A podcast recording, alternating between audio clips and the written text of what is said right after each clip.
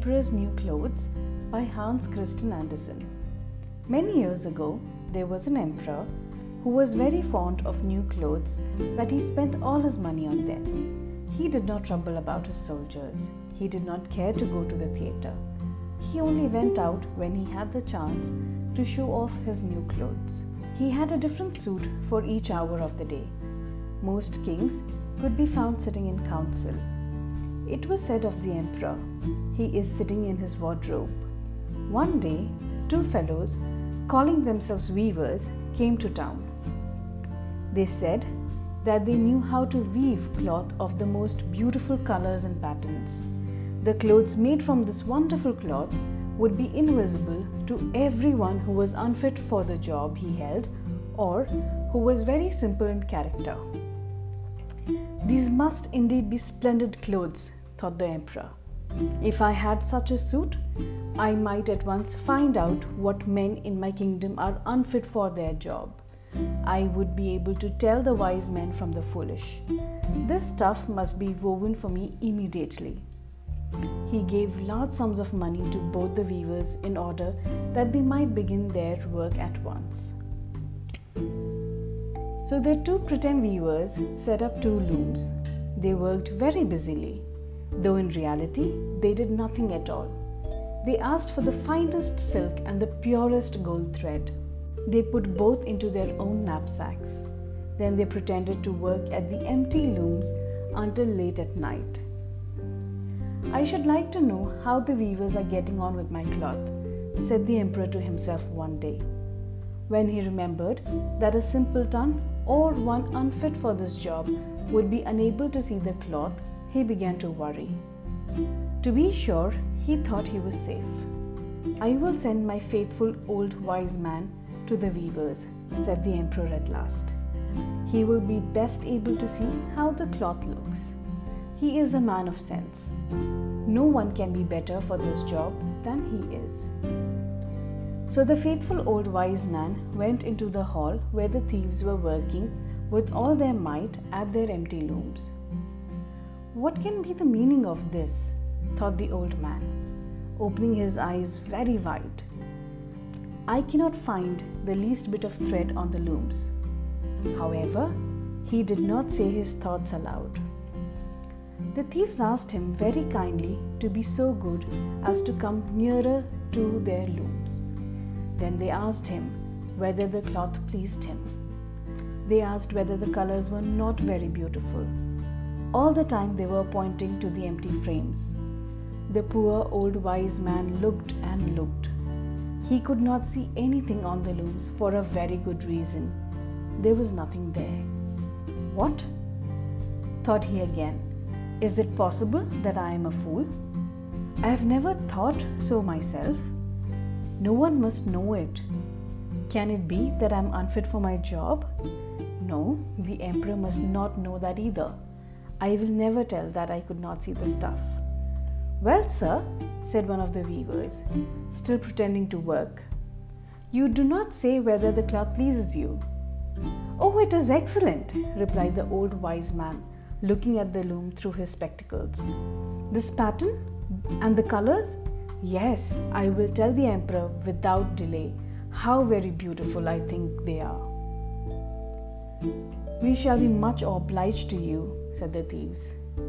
Then they named the many colors and described the patterns of the pretended stuff. The old wise man listened with care to their words so he might repeat them to the emperor. The thieves asked for more silk and gold saying that it was necessary to complete what they had begun. Once again, they put all that was given to them into their knapsacks. They went on working with as much effort as before at their empty looms. The emperor soon sent another man from his court to see how the weavers were getting on. Now he wanted to know if the cloth would be ready soon. It was just the same with this gentleman as with the wise man. First, he looked closely at the looms on all sides. He could see nothing at all but the empty frames. Does not the stuff appear as beautiful to you as it did to my lord, the wise man? asked the thieves of the emperor's second adviser. I certainly am not stupid, thought the man. It must be that I am not fit for my good job. That is very odd. However, no one shall know anything about it. And so he praised the stuff he could not see.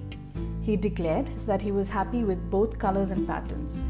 Indeed, Your Imperial Majesty, he said to the Emperor when he returned, the cloth which the weavers are preparing is extraordinarily magnificent. The whole city was talking of the splendid cloth, which the emperor had ordered to be woven. Finally, the emperor himself wished to see the costly material while it was still in the loom. He took many officers of the court and the two honest men who had already admired the cloth. As soon as the weavers saw the emperor approach, they went on working faster than ever, although they still did not pass even one thread through the looms. Is not the work absolutely magnificent? said the two officers of the crown. If your majesty will only be pleased to look at it, what a splendid design, what glorious colors! And at the same time, they pointed to the empty frames. For they imagined that everyone else could see the exquisite piece of workmanship. How is it? said the emperor to himself. I cannot see anything. This is indeed a terrible affair. Am I a simpleton? Or am I unfit to be an emperor? That would be the worst thing. Oh, the cloth is charming, he said aloud. I approve of it completely.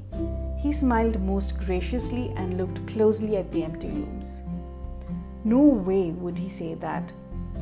Everyone with the emperor now strained his or her eyes, hoping to discover something on the looms, but they could not see no more than the others. Nevertheless, they all exclaimed, Oh, how beautiful!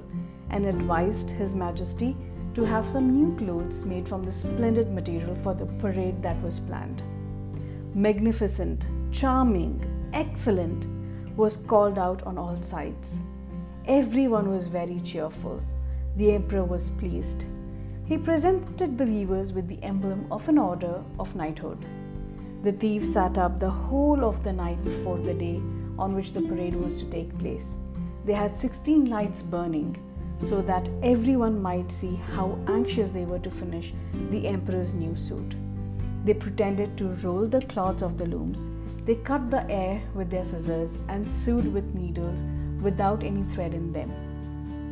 See, cried they at last, the emperor's new clothes are ready. The emperor, with all the grandees of his court, came to the weavers. The thieves raised their arms as if in the act of holding something up. Here are your majesty's trousers. Here is the scarf. Here is the mantle. The whole suit is as light as a cobweb. One might fancy one has nothing at all on when dressed in it. Yes, indeed, said all the courtiers, although not one of them could see anything of the special cloth. The emperor was undressed for a fitting, and the thieves pretended to array him in his new suit. The emperor turned round and from side to side before the looking glass. How splendid His Majesty looks in his new clothes, and how well they fit! Everyone cried out. What a design! What colors! These are indeed royal robes. I am quite ready, said the emperor. He appeared to be examining his handsome suit. The lords of the bedchamber, who were to carry His Majesty's train, felt about on the ground as if they were lifting up the ends of the mantle. Then they pretended to be carrying something, for they would by no means want to appear foolish or not fit for their jobs. The emperor walked under his high canopy in the midst of the procession through the streets of his capital. All the people standing by and those at the windows cried out, Oh, how beautiful are our emperor's new clothes! What a magnificent train there is to the mantle, and how gracefully the scarf hangs. No one would admit that these admired clothes could not be seen because, in doing so, they would have been saying he was either a simpleton or unfit for his job. But the emperor has nothing on at all, said a little child. Listen to the voice of the child, exclaimed his father. What the child had said was whispered from one to another. But he has nothing on at all, at last cried out all the people. The emperor was upset, for he knew that the people were right. However, he thought the procession must go on now. The lords of the bedchamber took greater pains than ever to appear holding up a train, although in reality there was no train to hold, and the emperor walked on in his underwear. Bye.